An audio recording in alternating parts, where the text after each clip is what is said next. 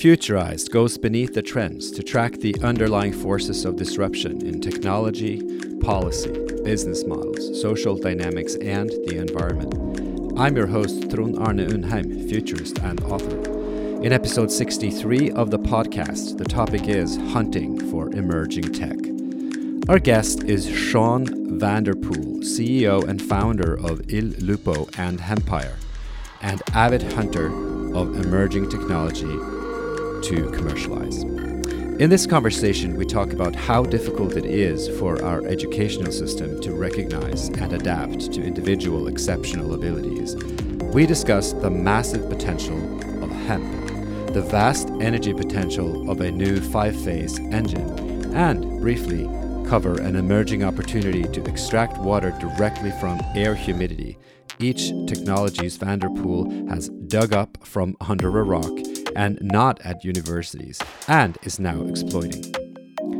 A word from one of our key partners. The Ritossa Summit is the leading family office conference, the largest and most influential gathering of family wealth, representing U S four point five trillion dollars and some one thousand family offices. Throughout the year, summits are held in Monte Carlo, Monaco, Dubai, U A E, and Riyadh, Saudi Arabia, and with virtual keynote panels keeping the community connected in between. Sean, it's a pleasure to have you here. Thank you. It's a pleasure to be here. Sean, you know, we have just met, and I have been impressed with so many of the endeavors that you have shared with me so far. I wanted um, maybe to, to start a little bit with, with you. You have a, an interesting background, and uh, you are a man of mystery. Tell me a little bit about what one or two things got you where you are today, and we'll, we'll explore what, what that is all about. What, you know, what is it that, in your background, that put you on this journey? Um, that's an interesting question. Um, I'll delve into uh, my personal life a little bit, which I generally don't tend to do. Um, I had legal issues when I was nineteen years old. Um, I had a felony. I ended up serving time in a penitentiary in the, within the United States for trafficking marijuana. From that point, um, it was very difficult to get a job at a normal nine to five. Um, I ended up becoming an entrepreneur. I started a construction company, worked for the United States Army Corps of Engineers, um, and kind of advanced my way up. Uh, three businesses later, I ended up in Dubai at a trade show called The Big Five.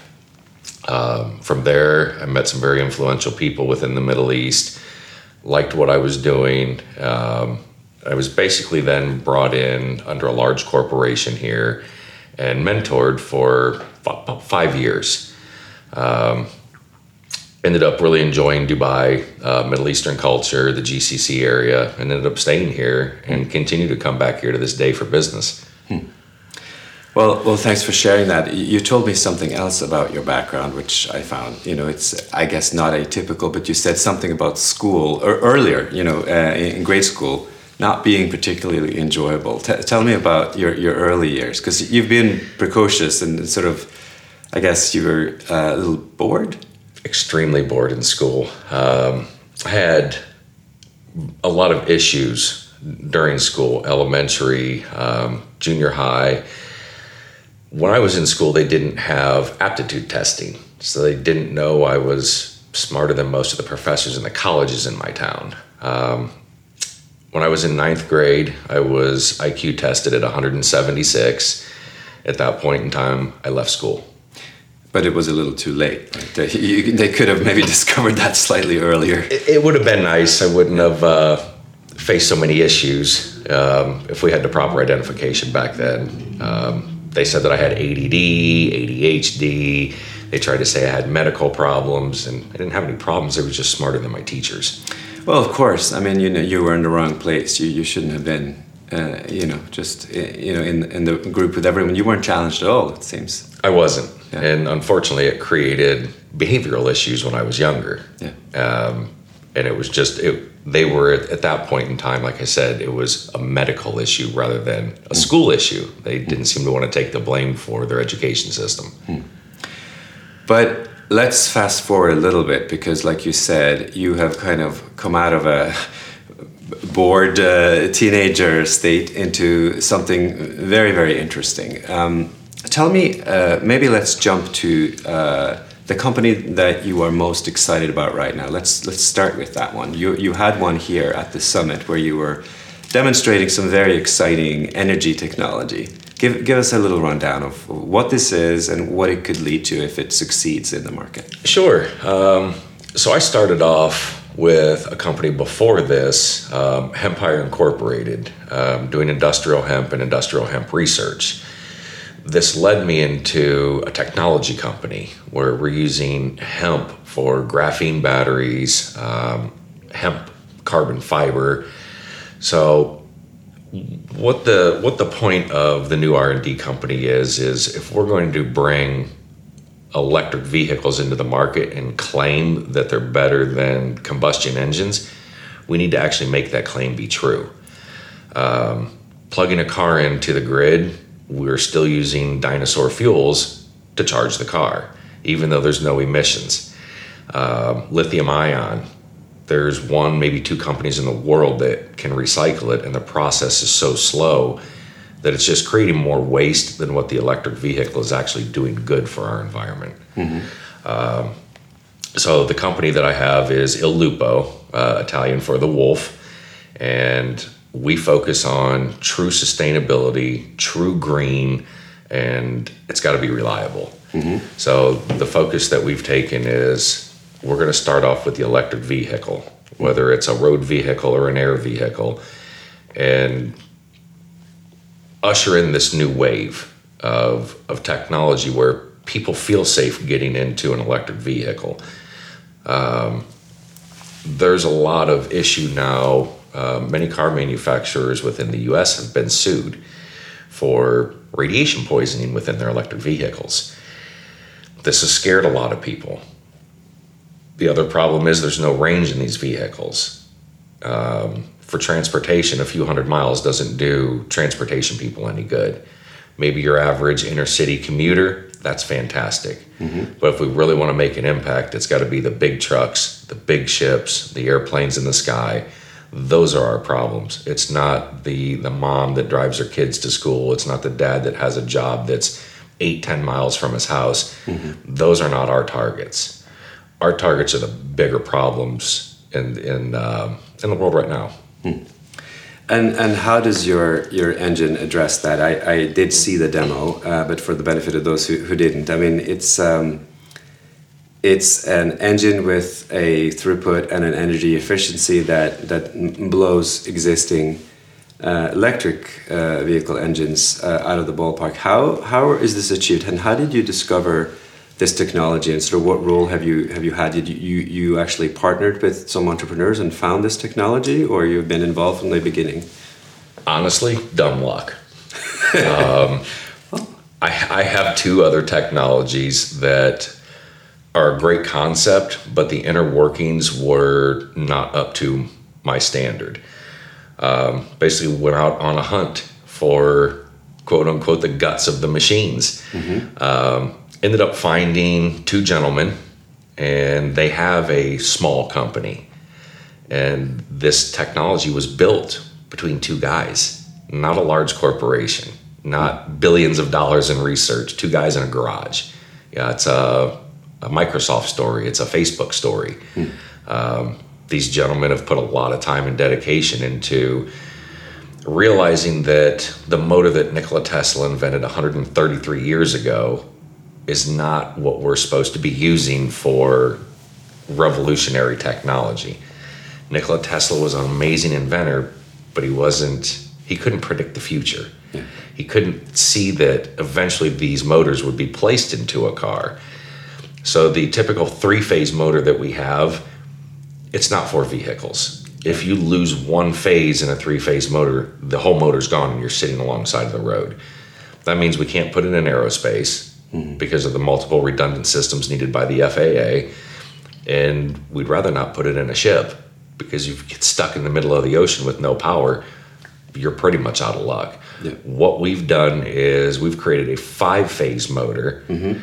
Um, this allows us to produce more power with less heat. We're breaking down, let's say, instead of thirty-three percent of the current coming out of each wire, we have twenty percent. This allows less heat. It allows us to go into aerospace because we have redundant systems now. Mm-hmm. We can lose two of our phases. We still have forty percent of the power from the motor, mm-hmm. which will allow you to get safely to the ground, um, or in a vehicle, get you safely back home. So, I mean, it's amazing scope. You, so this is not your traditional engine that you're going to put in a vehicle. You, you really have the vision that this engine could power drivetrains for, for all kinds of, of transportation. That's correct. The the five phase allows us to generate significantly more power mm-hmm. in the same size motor. Yeah. Or we can shrink the motor and produce the same size power as our competitors' motors. Mm-hmm. Um, about an eighteen percent difference in our size versus power density. Hmm. Well, you know, traditionally when one thinks of uh, engines, and there aren't that many new engines out there, I know, because I've talked to others who are, have come on my podcast with various new engines that, you know, um, the engine technology moves very slowly and the automotive industry is reluctant to take on new things. I think that's fair to say. I would agree. Right? How are you going to succeed with this? And what is your strategy to, uh, you know, get into this market? And uh, you told me a little bit about this, but you, you're big on sort of licensing as opposed to sort of thinking of doing everything from scratch. You know, there there is another inventor out there who, you know, he uh, chooses to, to build technologies from scratch and run the whole the whole chain, and he seems fa- fairly successful at the moment. You, you're choosing a different approach. Why is that? Um, it's a multitude of reasons, actually. Um, what my company is good at is research and development. Mm-hmm. I have scientists, um, physicists. They're not car builders. They're right. Technology people. Um, I don't have experience in manufacturing. Mm-hmm. And it's not, at this point, something that I would be willing to delve into.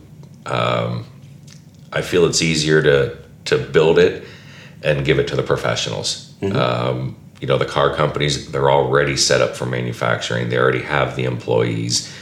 Um, everything's done for them. All's and I, I guess the other thing that makes sense is it seems, well, you, as far as you were, you were telling me, this engine can actually go into, um, for instance, a car without enormous changes. Is that the idea? You, you think it's fairly easy to integrate in an existing uh, car, or, or you, what would they have to do?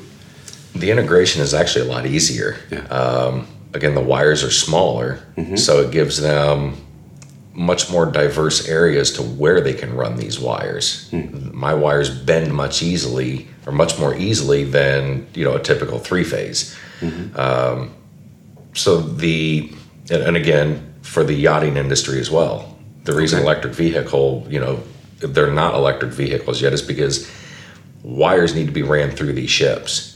The wires in a three-phase motor are way too big. Hmm. They are almost unbendable. Hmm. And if they do bend them to the point where they can run them through a typical ship, you're breaking current. Hmm. Got it. What has your experience been so far? Where have you shown this motor, as uh, apart from at this event? How how you know how how many how much feedback have you gotten on this? Good good feedback or bad feedback? Well, any feedback. I'm just curious because, as I said, you know, I, I know the space and it's not something that's easy to bring to market. I have very angry car makers right now. Um, and they're angry because they're scared. They went the wrong direction. Right. They went, instead of trying to fix the power um, drive system, They, well, pretty much every car maker has gone to the battery. They all think the battery's the problem. Mm-hmm. They're trying to get a more efficient battery. But when you have a dinosaur in front of it on a treadmill, it's not efficient. So what they're trying to do is put two dinosaurs on a treadmill, and they mm-hmm. think that's better. So what that's called is a parallel three-phase, two three-phase motors next to each other. Mm-hmm. That's a lot of power. That's a lot of current, and it's dangerous amounts of heat.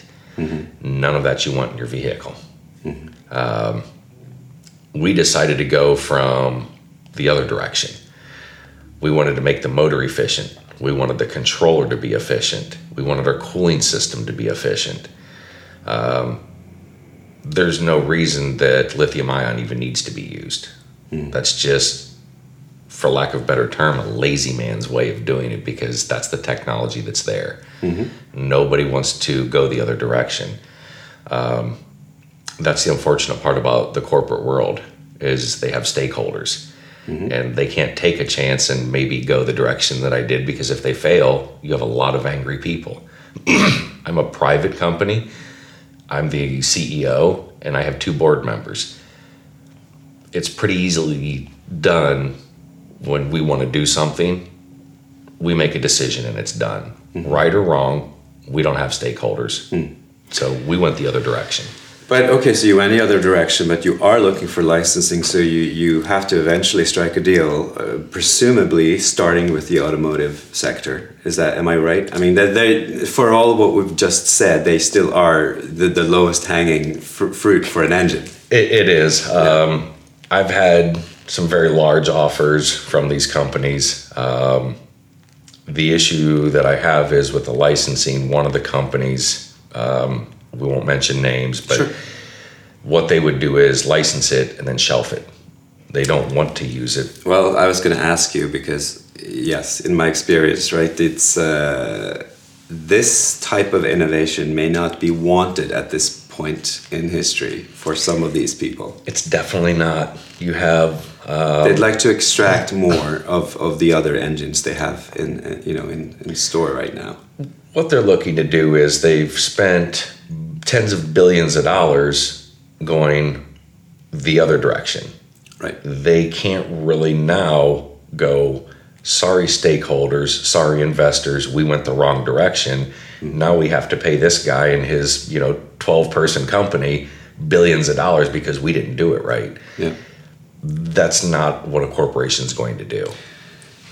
I'm curious though, in that in that situation, why you then at the end of the day don't want to say, hey, you know, screw that, I'm I'm going to build this thing on my own. But you still you're you're faithful that you can strike a deal with some of these people and have some guarantees that it will be built. Because presuming I presume that you really want to see this built. You're not just it's not just a you know a money play for you. You you really got you you fell in love with this technology to the extent that you at least you want to see it in production someday. Correct. Um, I've got a strategic partner that I was lucky enough to to form here at uh, the Ritossa event. This strategic partner has entry. Um, they own controlling shares of some of the very large car makers. Yep. So they see the future. Mm-hmm. Maybe the car maker doesn't. But these investors and the, the sovereign wealth funds that own a majority of these companies, they don't really have a choice. The strategic partner that I've chosen is um, on the board of four different very large companies. That's convenient. And he has controlling interest. Yeah. So he wants it out there. He sees the same thing that I do. Mm-hmm. So having a strategic partner that, you know, has the clout mm-hmm. and the ability to say, I understand we've spent billions going the wrong direction, mm-hmm. but let's stop the bleeding of this. Let's spend the money. This guy has the answer. Mm. And for the next decade at least, the electric vehicle market is theirs mm. solely. Talk to me uh, a little bit about why you are here indeed at this summit, because like you pointed out, you're a twelve person company. You, you are an outsider. You know, you may be smart and you may have found this engine. It may actually be as great as you say, and you may have the proof points. But it, we all know how difficult it is to take anything to market. How, how why did you choose to go this route? And it seems like it might have worked out for you, you know, this time on this end. But tell me about your path to, you know, I guess from sort of distraught teenager to actually making this leap uh, at this juncture in your sort of business life and then finding this back road into these corporations. A lot of people wouldn't necessarily have even had the th- thinking and the foresight to kind of go go back and go to the investors of the companies and, and find the way in that way as one avenue. I know that's not the only one you pursued, but tell me about this strategy that you, you have here and what it actually means to be at an event like this. And I mean, I'm assuming it doesn't always work out for people, right? I mean, the, the, the folks we've met here, they have they are smart, they have their own strategic interests at, at heart, and they must meet thousands of inventors. So how is it that you thought that this was going to work out for you? Um, I've attended several of uh, the Ritossa family events, and they're all amazing. Um, they do a wonderful job. The people that come here, the family offices, um, and the people that are they're seeking investment. Mm-hmm. Um, I've actually, I'm going to partner with somebody seeking investment and bring them into my company because the technology that they have matches my vision as well. Mm-hmm. Um, he's a he's a motor designer. He's a physicist. Uh, just an amazing gentleman. Mm. Um, but I guess to answer your question, it would be to get a product like this out, you have to go to an event like this because these are the people that make the decisions in the world. Um, the family offices that, that come to this, they're very, very powerful. Um, My company's not one of those that walks into, let's say, you know, one of the German auto manufacturers and goes, "Hey, I have this great motor. Do you guys want to try this out?" Mm-hmm. It's probably not going to work out real well, even if I can show them that it's far superior to what they're using. Right. Um, so this event allows me to showcase it to the people that own controlling interests in these automotive groups. Um, I can sit down with them, mm-hmm. They will listen, I can give them the understanding of this is why, this is how, you know, this is who. Um, so these events are really good for that. You know, it's it's more of opening people's minds mm. that would never know what this is. We don't operate on the same level. Mm. Um, so they would never have known about this without events like this. Mm. You have had an interesting journey, and you're you're you're kind of an incognito person uh, by design, I understand. Correct. Tell me about that. W- was that all, you know, from, from what you told me earlier? You you were sort of set on a path, and you said, "Look, I, I don't, you know, things happen in my you know in my youth, and and, and I want to be now more more private." Or what what is the advantage, I guess, of and and and how do, does one even do what you're doing, which is stay incognito? I I think it's really difficult in this day and age not to be, uh, you know, on the internet. You know, so there's sort of two approaches. There are really only two approaches. Either you sort of you go for this marketing and and you try to really develop a presence, and and you know many of us struggle to do so and be visible and and you know get an impact that way and get followers, and and thus perhaps the hope is that some customers will come to us that way. Uh, you have chosen a diametrically opposed approach where you're saying, well, you told me, you know, it's sort of a scrubbed approach. You don't really want people to know too much, or, or at least just make assumptions, I guess, about you from strange little stories on the internet. Well, where does that, where does that lead you, and why did you choose that approach? I have, I do disruptive technology. Um, and a lot of times you can make rich people, powerful people, political people, very angry. Um, when you bring a technology from your small twelve-person company and you're beating companies that are worth hundreds of billions of dollars, yeah. Investors don't like that. Yeah. Um, truly, it's for my own safety and my family's safety. Mm-hmm. Um, I stay off the radar. I don't do social media. Mm-hmm. Um, I don't advertise. Mm-hmm. I, um, I take that approach for a multitude of reasons. One, um, the technologies that I have, I know are the best. Mm-hmm. I don't need to market them. I need to go see the correct decision makers and not waste my time and everybody else in between. Mm-hmm. Um, there's not really a reason to be in the spotlight. Mm-hmm. I don't do this to be in the spotlight. I do this to better the world that we live in. Um, I don't have children, so it's not one of those. I'm trying to leave the, the world a better place for my children. Mm-hmm. I'm trying to leave the world a better place for everybody else's children. Um, mm. that's the path that, that I've taken. And yeah, it's a little different from, from everybody else's, but this works very, very well for me. Yeah, I don't judge. I was very, I was just more intrigued and curious. And and sort of moving moving on from, from that sort of angle of things, what as you're looking into the next decade, which which I try to do here with my guests, what what do you see? So you're heavily into disruptive technologies. We've talked now in, in depth about one of them, but I know you were here and you talked also uh, quite a bit about hemp and the transformative power of that sort of natural element of things. Um, but I'm sure you have other things in store and other ideas and other things coming to market. What what are some of the things that is going to happen this decade that you, you think is truly disruptive, whether it's technology or biological related or other breakthroughs? Um, guide us a little bit on, on, on where you see us moving. I mean, it's an open question. It, it, it's a bit open question. Um, I see, at least from my side and what I'm going to do, um, that's all I can speak on. What I want to do and what I see is now that the five-phase motor, the controller, our cooling system is done, this allows me to take other inventions basically that I've shelved mm-hmm. because they just didn't have the performance that I wanted out of them. Great inventions, mm-hmm. just not done yet. Mm-hmm. Now I can bring water any place in the world. I can pull out of the, the Arabian Peninsula six to eight thousand liters a day out of the thin air. No more desalination plants, no high powered, you know, running these desalination plants, and it's actually good water. Um, and that's again for some other technology that you have yeah. found. Yeah. So is your approach generally, even though, you know, you're a smart person, you don't sit there and try to invent technologies yourself. Your approach is to dig and find stuff under rocks that other people haven't really seen and then sort of flip them. Is it, am I reading you correctly? Correct. Um, a lot of people look at inventors like they're crazy.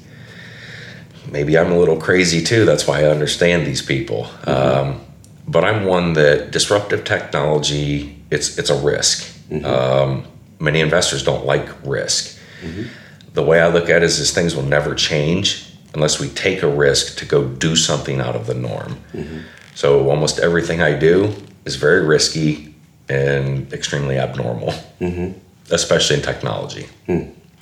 Um, well, let's talk more about your water technology, but I was just curious, and I don't mean to probe, but you know, you seem to already have had some success. I'm assuming this electric motor, which is a new thing, that's not your first. So you've, you've done other things that are p- perhaps similarly under the radar, but what are some of the things that you've done in, you know, throughout this, this career, other things that we may know or we may not know, uh, you know, wh- what are some of the other things you want, want to share with us? What, what are the areas of the other emerging technologies where you have been involved? Um, hemp is actually the biggest one um, up until the electric motor. Mm-hmm. And what I do is I go into countries, um, states, whatnot, and I help people, villagers, farmers, and I educate them on the hemp process. Mm-hmm. Um, hemp does not flower. You cannot smoke hemp. Hemp is, it basically looks like a field of bamboo. It's about six meters tall um, and has seed on it. Mm-hmm. So when people think of hemp, they're thinking of C B D, you know, the smokable stuff. That's not what I do. Mm-hmm. That's a marijuana hybrid. True mm-hmm. hemp doesn't flower. Right. Never has, never will. Um, so I've taken a lot of my technology from hemp. Mm-hmm. Um, it's a very diverse plant. We can pretty much plant it anywhere in the world. Mm-hmm. It's one of the best food sources that we have. Um, I was a contractor for many years, so now I do hempcrete housing.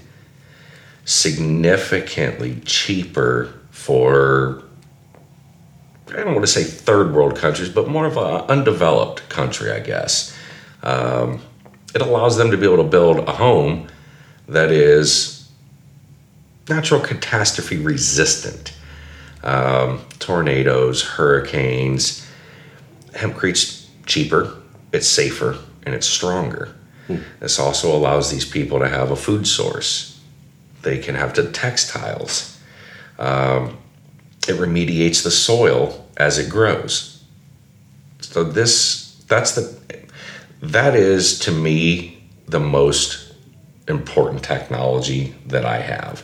And it's not even a technology, it's more of, a, of what I'm doing with it, the processes mm-hmm. that I'm doing with it. Why, why has it taken so long for uh, the understanding of the opportunities of this particular plant to, to come to fore? What, you know, is it this association with C B D and marijuana, which by the way also obviously has, you know, has, has kind of now come into the market in a different way, but um, what is it about humanity that makes us underestimate the things that are straight in our face? Big corporations have turned us off from hemp. Yeah. Um, the United States was founded growing hemp. Big corporations wanted it illegal because they couldn't make the amount of money off of hemp that they could off of trees. Mm. Hemp does everything. They can do textiles, they can do paper. It's almost limitless what you can do with hemp. If you can do it with a tree or cotton, mm-hmm. you can replace it with hemp. And it grows fa- fast too, right? Yeah, three months, three to four months, depending on, on the strain and, and geographical location. Mm-hmm. But it's a, a very rapid growing crop. I'm almost almost like bamboo. Mm-hmm. Um, I'm a big, big fan of bamboo as well. There's some things that hemp can't do, mm-hmm. and for that we have bamboo. Right. All right, so from hemp to electric motors to water. That's an interesting path. I'm very curious about this water, but but you haven't sort of started go, going into the limelight or into your secret limelight with with the water things yet, or is it kind of so that's going to come now? Or if you are lucky enough to get this uh, electric motor now on the on the grid, then your next project is, is in water. Tell us about what is it with water that fascinates you? I mean, obviously, it, it is one of the next big challenges for humanity. Uh, clean water is uh, a massive, massive challenge. Mm-hmm. Um, there are many options out there for us. Desalination is a sort of a fairly obvious idea, right? There's a lot of salty water out right. there. But you think that's not the answer? It's not the answer. No. Um, a desalination plant to me is like a nuclear power plant. Mm-hmm. They're fantastic when you're looking at it from the outside. But when you truly get down to the nuts and bolts of desalination plants or nuclear power plants, it ends up that they're not really that great. Mm-hmm. Um, desalination plants, the, the water to me is not good enough to drink. Mm-hmm. Um, it's okay. You know, it's it'll pass what, what the government say is a safe level. But we all know that we have zero filters and Brita filters, and it doesn't really matter what the government's telling us. It's what's this water taste like? Mm-hmm. Um, desalination plants just can't do it. Right. And mother, there's no, there's no better source of water than Mother Nature herself. Mm-hmm. Anybody that's been in the G C C or yeah, southern United States, Africa. Humidity. Humidity is water. Humidity is clean water. Humidity is always there. We can pull that humidity and turn it into pure drinking water in a very simple process. A machine the size of my pickup truck will create eight thousand liters a day of pure, clean drinking water. And it takes very little power to do so. It's a natural technology. And I, I don't know how much you're prepared to talk about this, but where where did you find this particular solution? Was that again under a rock? Under a rock. Um, happened to stumble across a gentleman at a technology conference, and he just he wanted to take the, I need to get out there, I need to market this, I need to make it big. Sometimes that scares an investor mm-hmm. because yeah, you have a great technology. Why are you here looking for money from investors if your technology is that great? Mm-hmm. Sometimes that backfires for these guys, and they're not businessmen. They're very intelligent inventors. Mm-hmm. They're good at what they do. I'm good at what I do. So you're good at what you do, but you're bypassing how you're actually convincing all these fantastic inventors. That's not easy because I've met a lot of inventors, and uh, Inventors have personalities, and there's a reason why they have chosen their approaches. You must be really good at convincing. Money does that. Um, well, come on, oh. There's more than that. I mean, you made their best, made them the best offer, you think? I do. Um, I don't build corporations. I build family companies. Mm-hmm. When you work with Hempire, Il Lupo, it's family. Mm-hmm. These are small companies, and I do that for a reason. I hire the best in the world, and I want everybody to feel like if they ever have a problem, even if it's at home with their family, say you can't make a bill, mm-hmm. I want you to feel comfortable enough with working with my companies and myself that you could come to me and go, hey, I'm in a real problem here. Can you help? And I'm happy to give you the shirt off my back. Mm-hmm. Um, I make them feel like they're a part of something rather than, hey, I'm here to steal your technology and mm-hmm. run you out the door. Right. These gentlemen and ladies are very intelligent. Mm-hmm. I want the technologies that they have, but I also want to retain the brain. I want to keep them inventing. Mm-hmm. I want to keep them happy. I'll build them their dream lab. I'll give them their dream job. I've tripled engineers' salaries mm-hmm. to make them happy. A happy mind is a creative mind, hmm. and creative minds make me a lot of money. So this is interesting. You you think that the inventors that you have partnered with, they're going to keep inventing with you and do, do mo- even more in, in other directions. So this is like you're building a roster. You're building kind of a talent pool, essentially. Correct. I uh, yeah. They call it the golden handcuffs. Right. uh, I, I treat them so well yeah. that they truly don't want to leave. Mm-hmm. Um, when they bring me a new patent, a new idea, I take it to market. They now have another percentage of the company. So they are earning percentages of the company every invention that they give me along with their massive salaries. Mm-hmm. It's a huge incentive for them to keep going. Some of my guys, they don't even come to an office. They have a basement lab. They don't want to leave it. They're a recluse. I leave them alone and let them do it. What do you need from me? Do you need me to pay your power bill? Do you need me to put machines in your basement for you? What do you need from my company to help you work? Mm-hmm. We do things a little out of the box. I make my guys happy. It's not what makes my investors happy because I don't have any. It's what we want to do mm. as a group. Um, any in quote unquote, quote unquote investors that I do have, they're more strategic partners. Mm-hmm. It's not so much that they're looking for a big payout. They want to be a part of something bigger too. Mm. So money's great, but as far as why we do this, all of us are already very wealthy. Mm-hmm. We don't need to do this. This is more of philanthropy for us that just makes money. Mm. Any advice to other entrepreneurs in terms of the path? I mean, would you advise the path that you've taken? Is there, is there, uh, Is there a viable market in, in keep... I I met a few people that go into universities, for instance, looking for for innovation, and, and then they successfully, many of them, have partnered with uh, you know smart inventors, uh, mostly from universities. I guess it's for, for de-risking purposes. You know, you go into a known university, you kind of have a sense that it's going to be of a certain level, and if you're lucky, you find something, and you, you partner, and you, you start companies with them. Is that... Is that a viable approach, or, or does it take so much talent to spot talent that it's not really something you can just set out and start doing?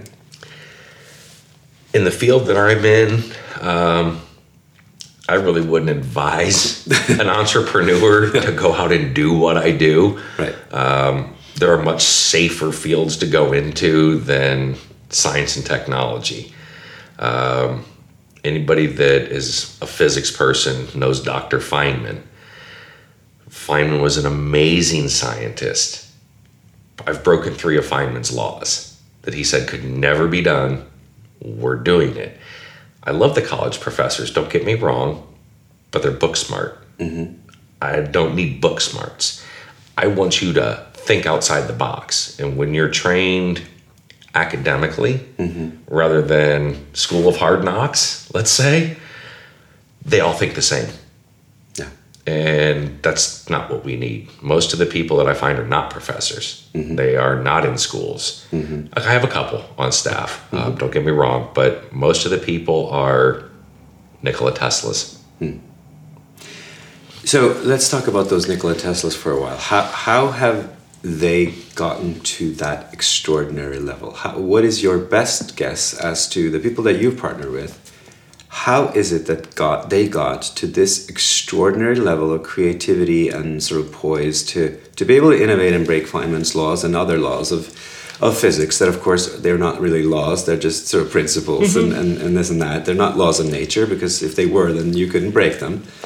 Uh, how is it, what is the training for a, for an inventor these days? What is it that you look for? Drive, passion, that's it. That's all I want to see in somebody. Yeah. I know you're smart, or I wouldn't be talking to you. I want to see a sparkle in your eye when you talk about what you're doing and what it's going to do for a consumer, or, or whatever your product is. Mm-hmm. I've got to see the passion behind it, or I don't get passionate and I don't go throw money at it. I don't go get strategic partnerships. Passion and drive. Mm-hmm. That's what I want to see out of you. And that gives me the passion to want to bring you aboard and support whatever this crazy invention may be. Yeah. Um, but yeah, real simple. I don't care what your academics are. Right. Um, I don't have a high school diploma. I don't have a college degree. That stuff means very little to me. In fact, I prefer to hire people that don't have those. Well, it frees you up to to realize the limitations, but also perhaps to to kind of have a little, uh, you know, to have a little more than healthy skepticism to to what those diplomas can do for you. yeah, um, I don't knock academia at all. It has its place, yeah. Just not with me. Yeah, um, I was fortunate enough to be given a, an extremely high I Q. Um, So I and what does that give you? So I Q, right, is also just measured on a scale, and it's hard, you know, it's hard to measure. But but but the point is, what does that do to you when you are finding these people with grit? Couldn't you find people with grit without high intelligence, or is it actually really difficult to truly? Because I mean, grit, right? How, how is that even measured? I mean, this is slightly mysterious. It is. Because it sounds easy when you say it, but I know it's not. I, I mean, I consider myself perhaps a little over average in distinguishing w- smart people from others, you know, beyond their degrees myself. But but I wouldn't actually even know how to explain how I make that determination. How do you make that determination? When I look at, let's say, a technology that somebody has. Yep. There's a process. Um, some people understand what I'm talking about. In fact, one out of probably a million will understand this. Mm-hmm. My mind forms shapes, pictures, and colors mm-hmm. when things seem to fit in the puzzle that I have. Mm-hmm. I can't explain how it happens. It's a natural gift from a more powerful creator than, than myself. Mm-hmm. Um, it's really tough for me to explain. It's a natural occurrence. Um, algorithms are created in my head mm. for risk and loss, and I can't explain to you. It's just a gift that I have, and I wish I could help other entrepreneurs and, and other people out there with how I do this more specific. I can't. It's a natural thing that my mind just does. And you gave us some clues about your mind early on and how schooling, of course, didn't help it. But how was this path? Was it fairly instant from, you know, you were measured as having high I Q, that that triggered something in you where you realized, oh, wait a second, it was not me all along. It, there wasn't something wrong with me. Did that immediately free you up to start on this path? Did you kind of almost like walk out of that test and say, oh, okay, like everything I thought was actually true. I am not crazy. And then, or, or was there more of like a, a decade where you kind of were maturing into this, into what you are now, which is, you know, an astute sort of observer of, of inventions and, and, and, and, you know, also with a commercial mindset. Mm-hmm. There must have been a little bit of a journey there for you. Very little. No? Nah, very little. Um, yeah. Once I knew that it wasn't me that was the problem, mm-hmm. it was the education system. Yeah. It was almost like the Matrix, whether you take the red pill or the blue pill. Yeah. Well, I decided to uh, you know, take the red pill. Yeah. I went off and did my own thing, yeah. got outside the box, and I just started teaching myself. Um, I read four to five physics papers every single day. Why? Because I just like to learn. Mm-hmm. I it's I've created an education system for myself. What is useful to me? What year the Civil War was? I don't care. Mm-hmm. I'm not a history teacher. I don't do anything with history. So I've dedicated the time that when I should have been in school learning typical curriculum, I went out and taught myself real world problem solving. Mm-hmm. What can I do to be a better person, be a better businessman, think, you know, this way, learn these things. I was I taught myself to think outside the box. I learned what I wanted to learn based upon the path I wanted to go. Not to push too much, but if you are reading physics papers, most of those papers are produced by f- academics in physics, no? So you are using the system, you're just not in the system. Correct. Um, I don't have the... I don't have that college education, so there's. Well, you don't need their degrees, but I mean, you'd agree with me. You are actually reading papers from mostly people who are in the system, because that those are the people that get to write these papers. Correct. Mostly. mostly. So I, I take kind of what they have with my outside of the box thinking and go, right. Okay, this man's research is doing this. Mm-hmm. How can I do something else with it? Sure. They were making hemp graphene in an undisclosed university. Um, and I said, hey guys, how about we try this? Mm-hmm. And it, it scared them because they're like, how do you know this? Yeah. You don't, you don't even have a high school diploma. Yeah. Just try, trust me and try it. Yeah. And now we have basically a self-generating battery, uh, a power source per se. Yeah. Um, But yeah, I do use academia. Mm-hmm. I don't know all the terminology, so that is a lot of why I read these physics papers. So mm-hmm. I'm speaking to these guys more on their academia level mm-hmm. rather than like you and I can sit here and talk. Sure. But but so it's not just physics, but you read physics papers, but you know, clearly with electric vehicles and engines, so you, you know, you you read widely and, and the kinds of inventions and inventors you seek out, they are from all aspects of technology. Right? Everywhere. So they're like wherever you're not you're agnostic when it comes to where this technology comes from, what subjects these professors or individuals or whoever they are, uh, you know, if they are just, you know, in their basement, uh, you know, with their grit. Uh, you don't really care where, where it came from. No. Right. I don't discriminate. Yeah. Technology and people, if it's good, we do it. Got it. So any parting advice to people who are trying to track, uh, like myself and people here who listen on, on this podcast, we are all, I think, interested in emerging technology and where society is going. And one of the things that I feel is tricky is to, to crack this nut of, where do you go for insight? Because yes, universities and stuff is a, is an answer for for many people. The school system is the absolute easiest, least path path of resistance. Mm-hmm. But definitely, you know, whether you choose that or not, once you're out of this system, you're on your own a little bit. What is the best approach? Um, let well, you know, you have an extreme approach of, you know, under the rock and uh, and stuff like that. How, what are some of the more traditional things? I mean, I don't know, information out there on the internet. Where where exactly does one find information that is useful, that isn't just listing the, the years of the Civil War, that actually truly can help you in your thought process? Where where do you find these things? Do you read newspapers? Do you read I don't, website, you know, zines? No. Do you read, uh, I mean, do you if, go on Twitter? Where do you go and not go? I stay off the internet as far as media, social media. Those are people's opinions. Mm-hmm. I don't care what your opinion is. I want a fact. Mm-hmm. Um, science journals. Okay. Uh, publications. That's right. All I will read. Mm-hmm. Those have to be reviewed by multiple academic peers and several other people before it's allowed to be a published paper. Mm-hmm. So what I'm reading in these published papers are, it's real. It's not somebody's opinion of, oh, we want to do this, we want to try this, we think this, mm-hmm. you know, our political, our religious view is this.